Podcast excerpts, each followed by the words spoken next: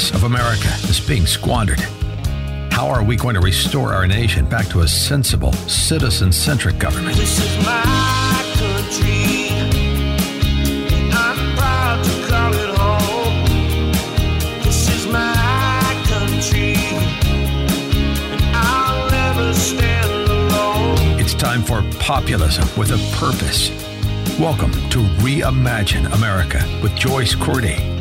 Joyce is a businesswoman, not a politician, and she's here to offer pragmatic, possible, and post partisan solutions for the 21st century. This is my country.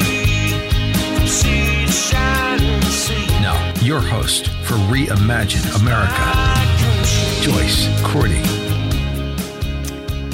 and welcome to this beautiful spring like Sunday morning. It's just gorgeous. Um, I'm just literally sliding into the chair off an airplane from Las Vegas, where I spent the weekend at the Republican Jewish Coalition meeting. And many of you who are listening know that both President Trump and Vice President Pence, along with a host of others from Washington, um, were there over the weekend. So we're going to be a little different today.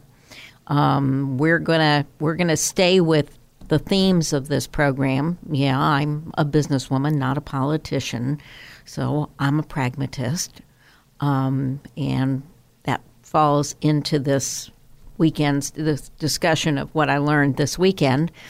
Um, and yes, I worry that as the uh, previous news broadcast said that um, there is too much left and right bias in the media. There are a whole lot of people out there busily trying to inflame your passions. On, I was reading comments in the Washington Post this morning. Wee! People are fired up on both sides of the aisle. Um, and my purpose is different. I want to give you the information that you need to be able to make an independent judgment and then act on that judgment, whether it means um, volunteering for a campaign in 2020 or um, giving a few dollars, if you can, to a candidate that you believe in, whether it's local, statewide, or national. Um, and so we're going to take a few minutes. We're going to spend most of the hour today, uh, and we'll make this a little interactive. We'll open the line in just a minute. Um, and we're going to talk a little about what I heard and what my impressions were. Um, not a secret that I speak my mind in that group. Um, and so here's the first thing I'm going to tell you. Um, I was there from Friday to Sunday, and the two words I never heard were Mueller report. It just didn't exist in this particular environment. Um, I felt really, really safe because um, I was in the elevator on Friday going back up to my room when I realized I was in the same elevator as all the big, you know, gun cases for the FBI, for the Secret Service agents. So they were on the same floor as me, so I, I, I slept really well. Um, so, number one, the Mueller report, you did not hear those words. And this is a crowd um, of people, a growing group of people who um, are enthusiastic supporters of uh, President Trump. Many of the people I spoke with, you know, were were reluctant in 16 or voted for other candidates. He actually appeared um, in a um, pre-primary candidate forum that, that um, the RJC held in Washington D.C. And I can tell you, because I was there, that he was not the best received um, candidate on that stage. That there was a whole lot of skepticism, and actually, that particular day, the best received candidate was Chris Christie. Chris Christie is still the best retail politician in the business. But he's getting some competition from some of the people I listened to this weekend. so, uh, setting Chris aside because uh, it may be that Bridgegate ended his presidential um, ambitions, although um, his book um, certainly indicates, if you read it carefully, uh, both his frustration and his ambition. But setting him aside, I'm just going to say that Donald Trump was not the favorite candidate in 2015 or in early 2016. That, um, but that certainly has changed. And this week, um, he was lionized by this group. It was very interesting. There were uh, probably a thousand of us who are members of the RJC who attended the conference. And then they had um, local people as well um, in the audience. And in the middle of, you know, the group up front, all of us in, in uh, suit and tie or, you know, business attire. Um, and so we were up in the front. There was a huge media presence, an enormous media presence, not a lot of big name anchors. You know, there were White House pool reporters that you've never seen. But that's because they write the story and somebody with the face went on national television to describe the event. Um, and behind them, they had this mass of, you know, they had people who came, you know, as as invited um, guests, but not as RJC people who are local to the Nevada uh, marketplace. And um, it was extremely interesting. It was a very loud crowd. Um, I've got some video. and they posted on the website at reimagineamerica.org. And it was a love fest. Um, and you know what? You get caught up in it. You know, I have my issues with the president, and we're going to talk about those in a minute in terms of what he presented. But you get caught up in that environment. You get, I get the rally thing. It it energizes him enormously.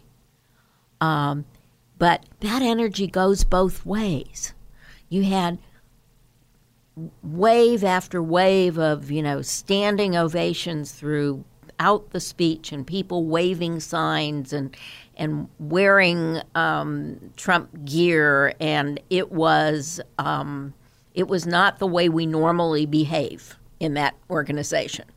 Um, it was well beyond. It, it was well. They called it a rally. So what did the president talk about? Well, he talked about two things that we should talk about today. Um, one is the obvious outreach in the Republican Jewish coalition is around Israel. And I'm a two state solution uh, person and have been for a very long time.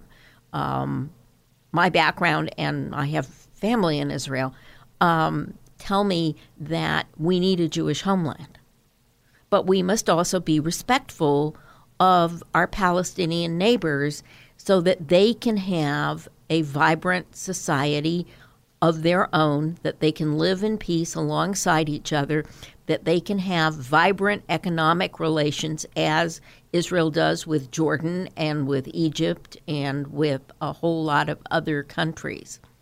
So, um, and and I'm probably find myself, as I often do, in the middle of American political thought on that subject. I think there is widespread support in the United States for a two state solution. And um, um, Tom Friedman wrote a piece in the New York Times not long ago in which he explained why the occupied territories need to become part of, an, of a Palestinian state um, in a way which is different, uh, but it speaks to the same concerns that I have, which is if you had a one state solution, y- you would lose that sanctuary that we very apparently need if you look at anti Semitism around the world you know, for a Jewish homeland. Over time, it would be one state solution would eclipse that idea. So, Why don't we take a quick commercial break and then I'm going to talk specifically about what President Trump said. We'll talk a little about what President what Vice President Pence said and also Majority Leader McCarthy.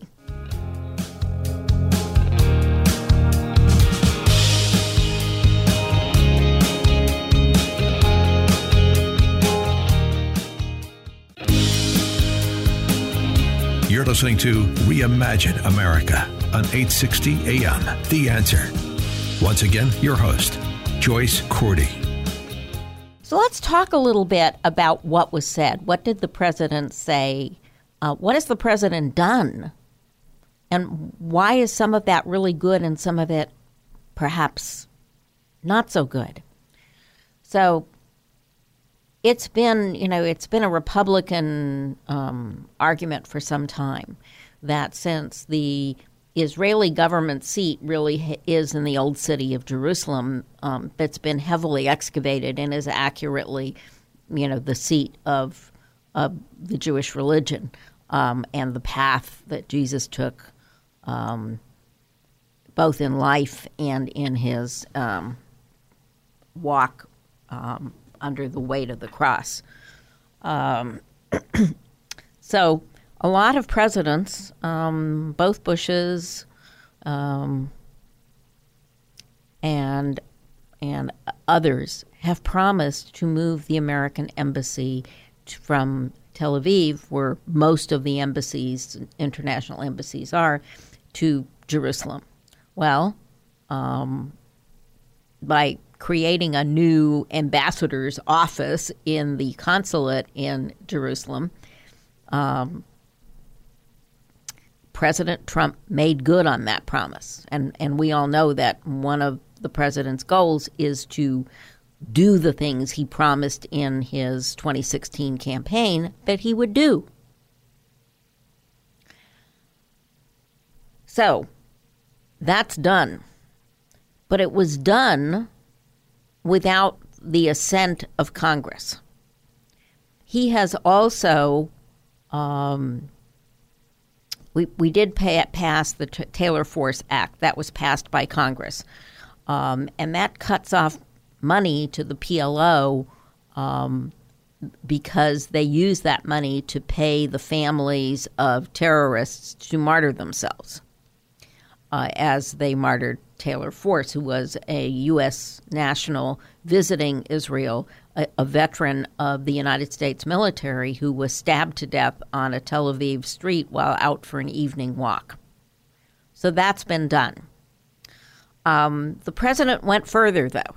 The president closed the PLO, quote, embassy or, you know, mission, whatever you want to call it, in Washington, D.C the president withdrew from the UN Human Rights Council because of their anti Semitic, anti Israel positions. Uh, so we're not giving money to them. We've cut off a certain amount of funding that we give to the UN to support humanitarian services in the Gaza. Um, and uh, we've, you know, they're, they're just, you know, a, a whole series of actions none of which, none of which have been passed by Congress. And that's where I get concerned. You know, we saw, we've seen President Trump reverse many actions taken by President Obama because President Obama said in his second term, well, after 2010, well, I still have a pen and a phone. So, governance by executive order which is what the president has done, what President Trump has done, has the same lack of permanence as the actions of President Obama that have been reversed by President Trump. One of the big discussion items yesterday was the cancellation of U.S. participation in the Iran nuclear deal. Now, we can all have different positions on that. Um, but here is the sad reality that because of the Obama era deal, the Iranians got $150 billion, and they've used that money to make mischief all over the Middle East. You know, they arm the Houthis in Yemen. In Yemen. Yeah, I got got up at four o'clock this morning. Um, they arm the the Houthis in Yemen. Uh, they fire missiles across the Red Sea, which is a major international shipping lane. Uh, they harass um, U.S. military um, ships in the same way in and near the Red Sea. They've tre- trebled the number of missiles that Hezbollah has in Lebanon aimed at Israel, and they've given um, the same. They've given missiles to Hamas, which actually the UN has now declared to be a terrorist organization. So a whole lot of the mischief in the middle, and and not to mention, we can't even calculate how much money um, Iran has sunk into Syria, into the Assad government, into propping it up. Not because they want Assad to be the the ruler of Syria, but because they want to have control um, of a pathway to the Mediterranean Sea, which would go through through Lebanon, thus all those Hezbollah missiles. So they've used that money to make a lot of mischief. And one of the things that President Trump put the most emphasis on yesterday was the U.S. Declaration that the Golan Heights are not occupied but are uh, effectively Israeli territory. Now, from a military and logistic point of view, that is absolutely the right decision. From a humanitarian point of view, that is absolutely the right decision because the Druze population that inhabits the Golan Heights has been much better off. You know, they've gotten education and health care and, and services and security and, and food and, and medical care, et cetera, since the uh, 67 war when um, the, the Syrians evacuated and lost the Golan Heights. The Golan Heights is absolutely essential to the safety and security of Israel as a nation and absolutely right over the, the Sea of Galilee. So I, I applaud the president for his intention. But I worry again that when we do it by executive order, what if? What if, you know, we got to defend 22 Senate seats to hold control of the Senate next year? What if both houses of Congress were Democratic?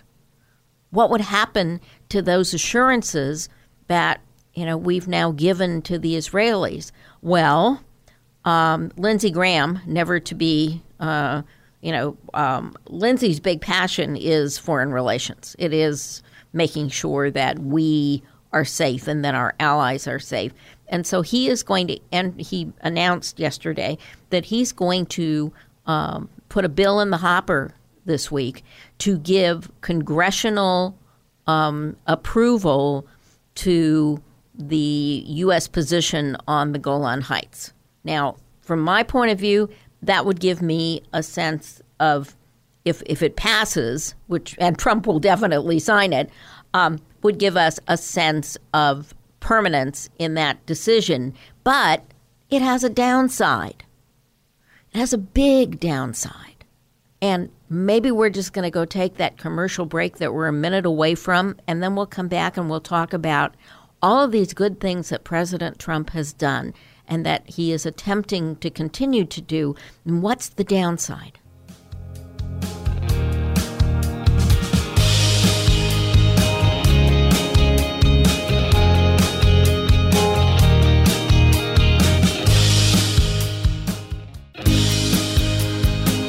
Now, back to Reimagine America with Joyce Cordy on 860 AM.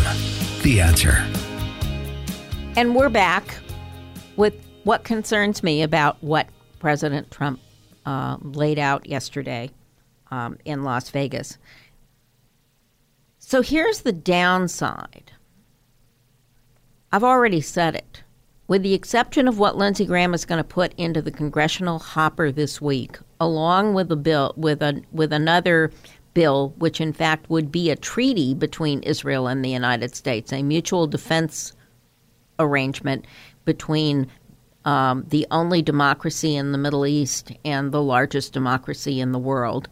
Um, it is not part of NATO. it is. It would be a bilateral uh, mutual defense treaty. I I I, I applaud um, Lindsey's effort. I'm skeptical that that can get past the Senate, um, and if it gets past the Senate, can get on the floor of the House of Representatives as long as Nancy Pelosi is in charge of the House of Representatives. So, um, but but it's you know I applaud the effort uh, because it's true, and there is a mutual dependency there in terms of the need for a beacon of democracy in the Middle East if we don't want to be the policeman of the world. So um, I think that's a valid. Um, it's a it's a an effort worth making. But here's what really bottom line worries me. Um, Secretary Pompeo was asked in, in a hearing before the Foreign Relations Committee last week when the famous Kushner uh, two state solution peace plan was going to be unveiled, announced, whatever. And he chuckled and said, sometime in the next 20 years, because they were talking about it's been 20 years since we started down this path. Okay. And, and so I take that to mean that the plan's not fully fleshed out. But here's my bigger concern. While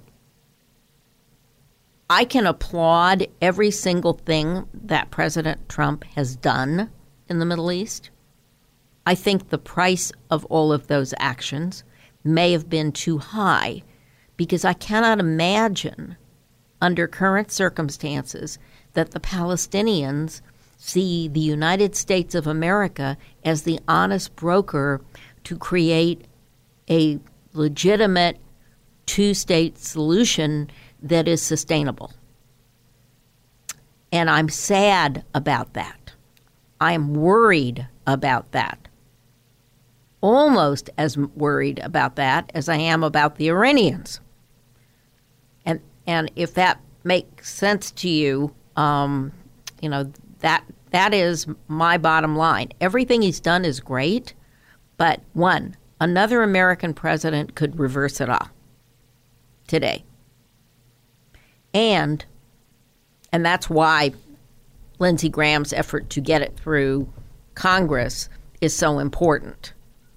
But the other thing is can the United States anymore be seen as the honest broker and thus the guarantor of a legitimate Palestinian state? That's a tough one. And Vince, you said you had a question about Jerusalem? I'm not sure I get why it's such a big deal that the United States is recognizing Jerusalem as the capital. Because I was uh, just looking online, and it seems like pretty much every other country considers Jerusalem the capital. Um, the only countries it seems like that really don't like that idea are well, I guess Saudi Arabia doesn't like that we um, recognized uh, Jerusalem as the capital, and uh, apparently Sweden does not uh, recognize it as the capital, but everybody else re- recognizes it as the capital, pretty much, including um, Iran. Of course, they they recognize it as the capital of Palestine. It seems like uh, you know all the the countries that sort of are, are allies of Israel support West Jerusalem as the capital, and all the allies of the Palestinians recognize East Jerusalem as the capital of Palestine. So why is it such a big deal? Is it is it just that the United States is late to the party? Is that what the deal is? No, um, actually, um, none of our NATO partners have their embassies in Jerusalem. They're all in Tel Aviv. Yeah, they have their their embassies there, but some of them they, They still have a consulate. Some of them. yeah, but they still they the- still recognize it as the capital. Though. Well, that's questionable. That's you know we don't have a two-state Fin- solution. Finland, Finland, Israel uh, considers Ju- Jerusalem to be its capital. The international community has not recognized it. The Finnish embassy is in Tel Aviv. Yeah. And that's where most of the embassies are because it's part of disputed territory. East Jerusalem. Yeah, You know, the, the Israeli government has done a phenomenal job. It's one of the things I want to go and see, right? Has done a phenomenal job of excavating the old city. And if you're interested, if you as a listener are interested in that, um, you can go online uh, to the Israeli government site and you will find a lot of information about the architectural digs that they've done. And they have found things like the Seven Springs and they have found all the steps and they've actually um, now been able to uncover all of the steps of Jesus's last walk with the cross, which is different than the the traditional Christmas time or or Easter time march. Um, it's a diff- somewhat different pattern, but uh, and they've they found some remnants of the um, first and second temples, etc. All of that's in East Jerusalem. East Jerusalem is the traditional home of the Jewish people from you know B 2500 3000 years BC okay? But the Arabs after the um, cleansing after the destruction of the second temple and the exile of um, many most of of um, uh, Judea, Judea the dis- the dispersion um, that's been what has now been claimed with the um, Al Aqsa Mosque um, by um, Muslims as early as the days of the Crusades, and so that's why it's a really, really intense argument about East Jerusalem, um, and I've always thought the solution would be that you would create an international city in which both countries could have their some of their capital facilities in the city of Jerusalem. But that is one of those things that has to be negotiated. But from the Israeli standpoint, the architectural digs to demonstrate the earliest possession of the of of East Jerusalem um, is really really important. and I think Vince has got a caller on the line, so I'm going to deal with this frog in my throat. I've been doing a lot of yelling, shouting. It's hard to get heard when you have 1,500 people in a room. and so, um, so if we go back to my to my honest broker concerns, that's one of the reasons I have that concern is that the the final disposition of Jerusalem as a capital for both faiths, you know, for all three faiths, for Christianity, for Judaism, and for the Muslims, is is one of the issues that has to be resolved, some compromise created in order to have a two state solution. And that would be, and, and again, I go back to my concern um, about whether or not the U.S. can be seen by the Palestinians as an honest broker. And Vince? All right, why don't we do this? Let's take a break and uh, we'll come back and take a call from Jacob who uh, wants to, to, to chime in. Okay.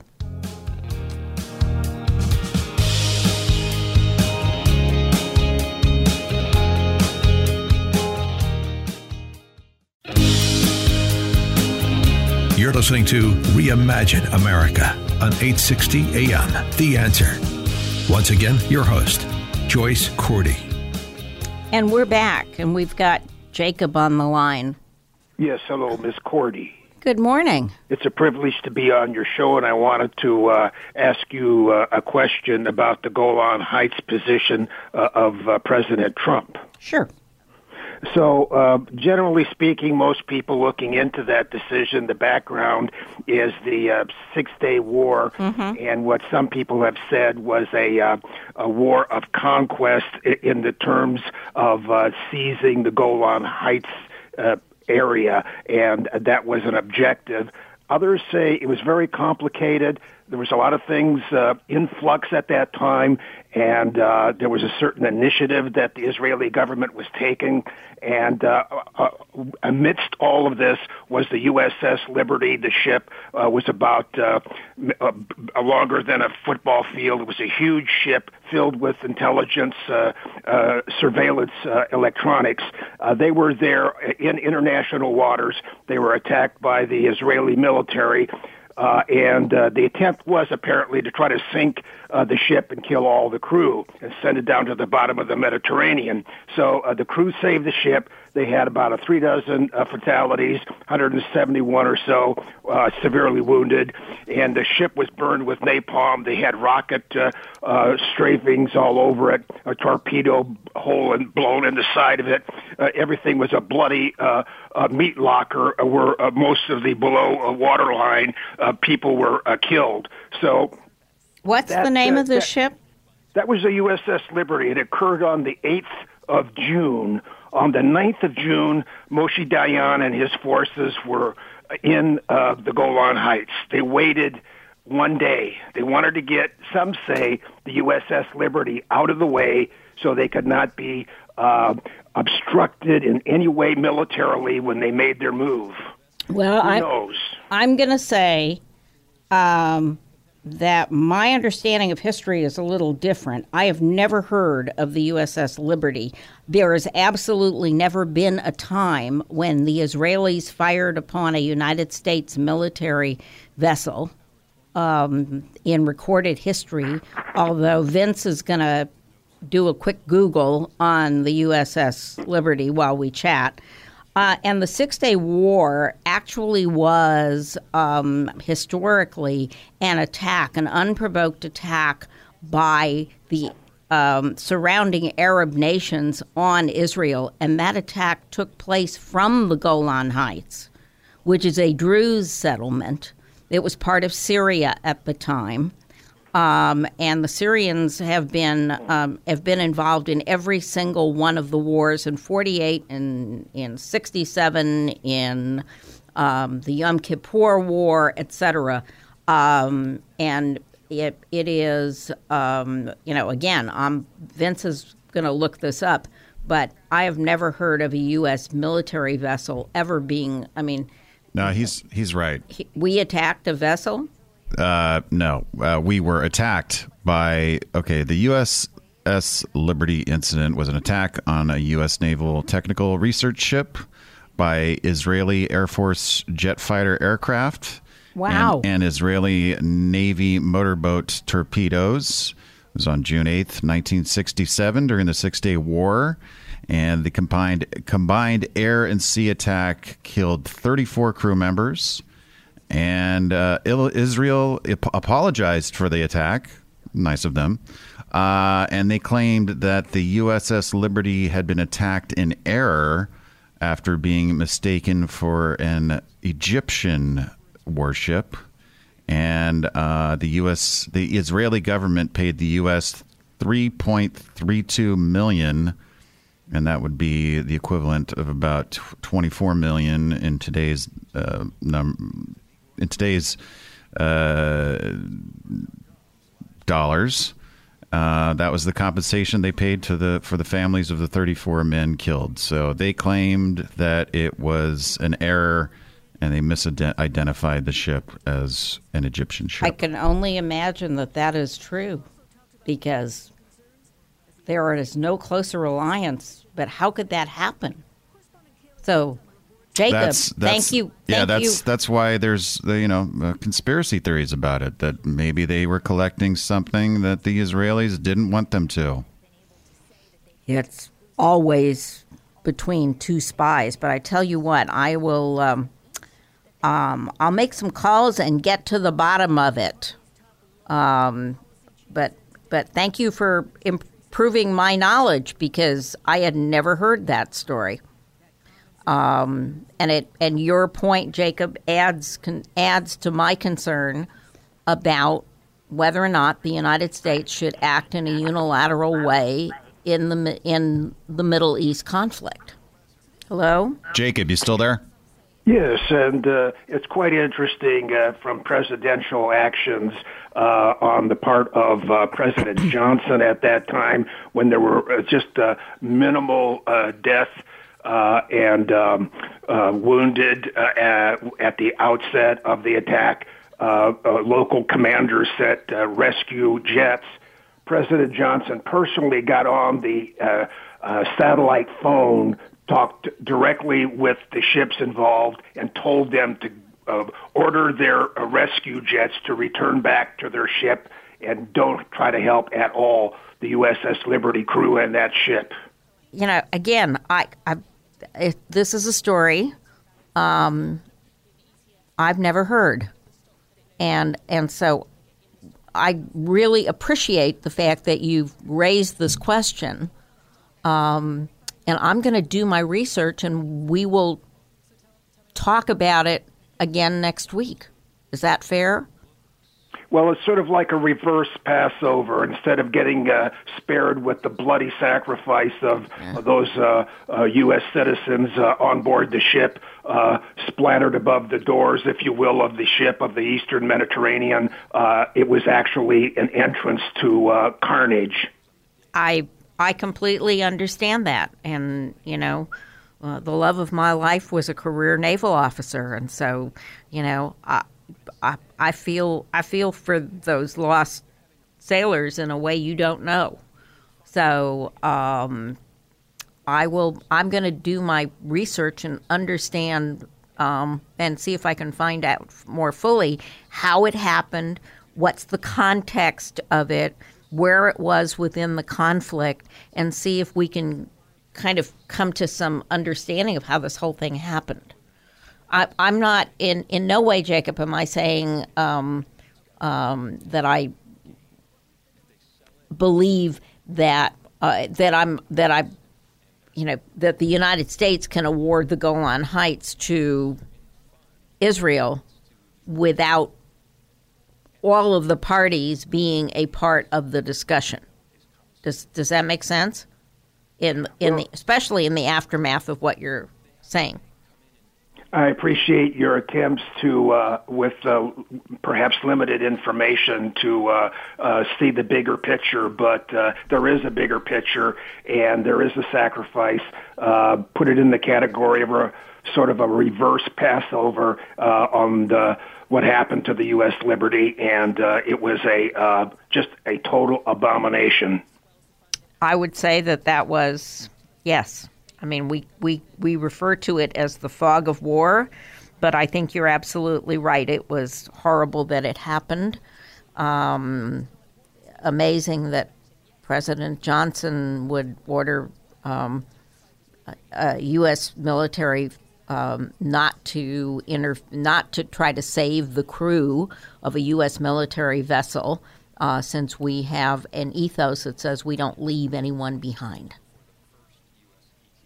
So I promise I will go do my homework and we'll talk this through again next week. How about that? Okay. Thank you so much, Ms. Well, thank you. I appreciate the information. So we've got we're going to run out of time today. So speaking of Navy, speaking of the Navy, um, I do promise we'll go figure all this USS Liberty out in the context of the war, and we'll come back and give you a brief overview next week. But one of the high points of this weekend, photos will follow, uh, was that I met Dan Crenshaw, the, the Navy SEAL turned uh, Texas congressman, uh, um, TV celebrity. Thank you, Saturday Night Live. Um, what an incredibly brave, smart, capable man he is. Um, uh, really an admirable person uh, who, from the time his the his dad was in the oil business, but from the time he was in high school, he knew he wanted to be a Navy SEAL. So after college, he went into the Navy, um, served as a SEAL, was hit with an IED in Afghanistan. It took out completely one of his eyes, and there was a time when they thought it would take him both his eyes. He spent a year at Walter Reed recovering. And you know what he did after that? He went back to Afghanistan. He couldn't be in combat anymore, but he went back as an intelligence officer. And then when he retired, um, went to the to the Kennedy School for Government, got a master's degree, and is now serving as a first term congressman. Um, and he's somebody we need to watch. Um, he is uh, the classic. Uh, you know, he's he's a classic uh, personal responsibility, um, uh, small government, conservative, um, extremely well spoken, really great sense of humor, really, really funny guy. And, you know, amazingly, not all that much taller. You know, he's not a really tall guy. There's a picture of, of, um, he and I and one of my favorite listeners, and we'll post it on Reimagine America, and you'll be surprised at, at the fact that he's um, maybe five nine at the most. Um, but I think we need to keep an eye on Dan Crenshaw. I think he is going to be No pun intended, right? no no no pun intended. Uh, Although I have a question though. Yeah. Have did he show you his Captain America glass eye? no, I, I I was too chicken to ask. Oh, I'd want to see that. I would love to see it, but uh, like I said, he has a fabulous sense of humor. Um, and so I, I think we need to keep an eye on him. Um, and if I were Ted Cruz, I'd be watching really carefully. So we are going to run out of time. Um, and so I'm going to tell you an, about another American hero. One, I am going to go research this USS Liberty story because I have never heard that story. I've I, I vaguely remember it. Um, not that I was around when it happened. I was going to say, you know, uh, um, I mean, and and maybe that's when you know when you say President Johnson, I go woo, you know, tune out. I'm not sure I was tuned into politics at that point, um, and and so I will go research that. All right, but we got to take a break. Are we going to take a break? Yeah, we got to take a break. We have to take another break. We got to pay these bills. We'll be right back.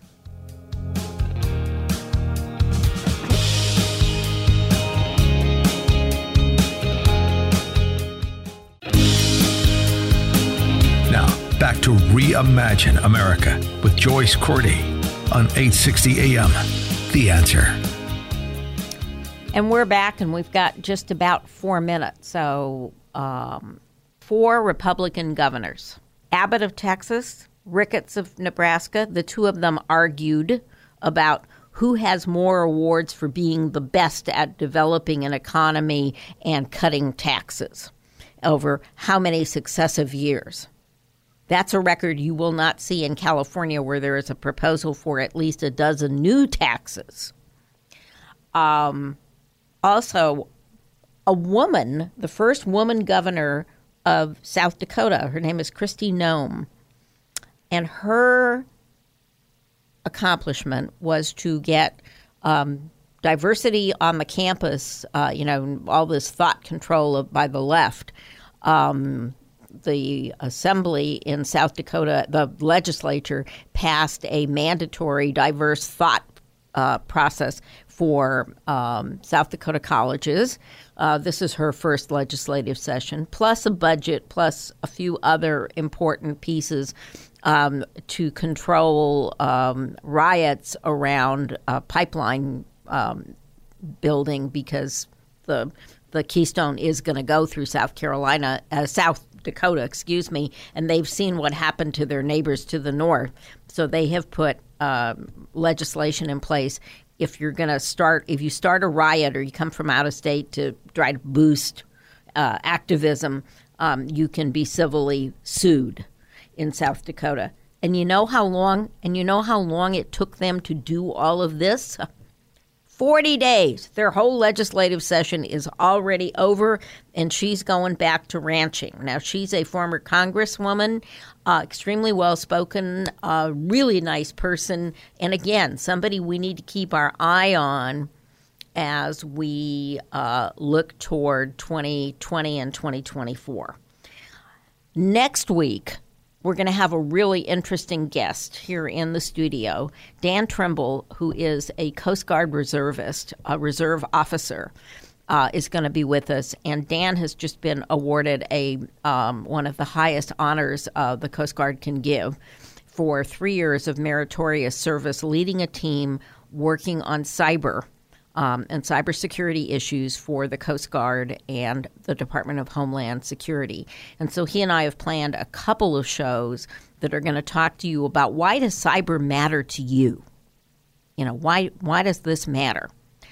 Um, and then you know what cybersecurity is, and of course he he can't tell us everything. Um, and and we're also going to have another guest to talk a little bit about what 5G is and why that's important to the U.S. economy. So, next week, I promise you, in addition to a really interesting conversation with Dan Trimble, an answer to this USS Liberty, and um, no frog in my throat. Have a great week.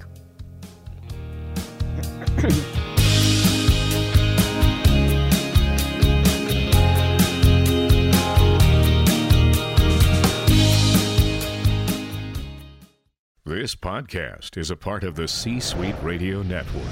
For more top business podcasts, visit c-suiteradio.com.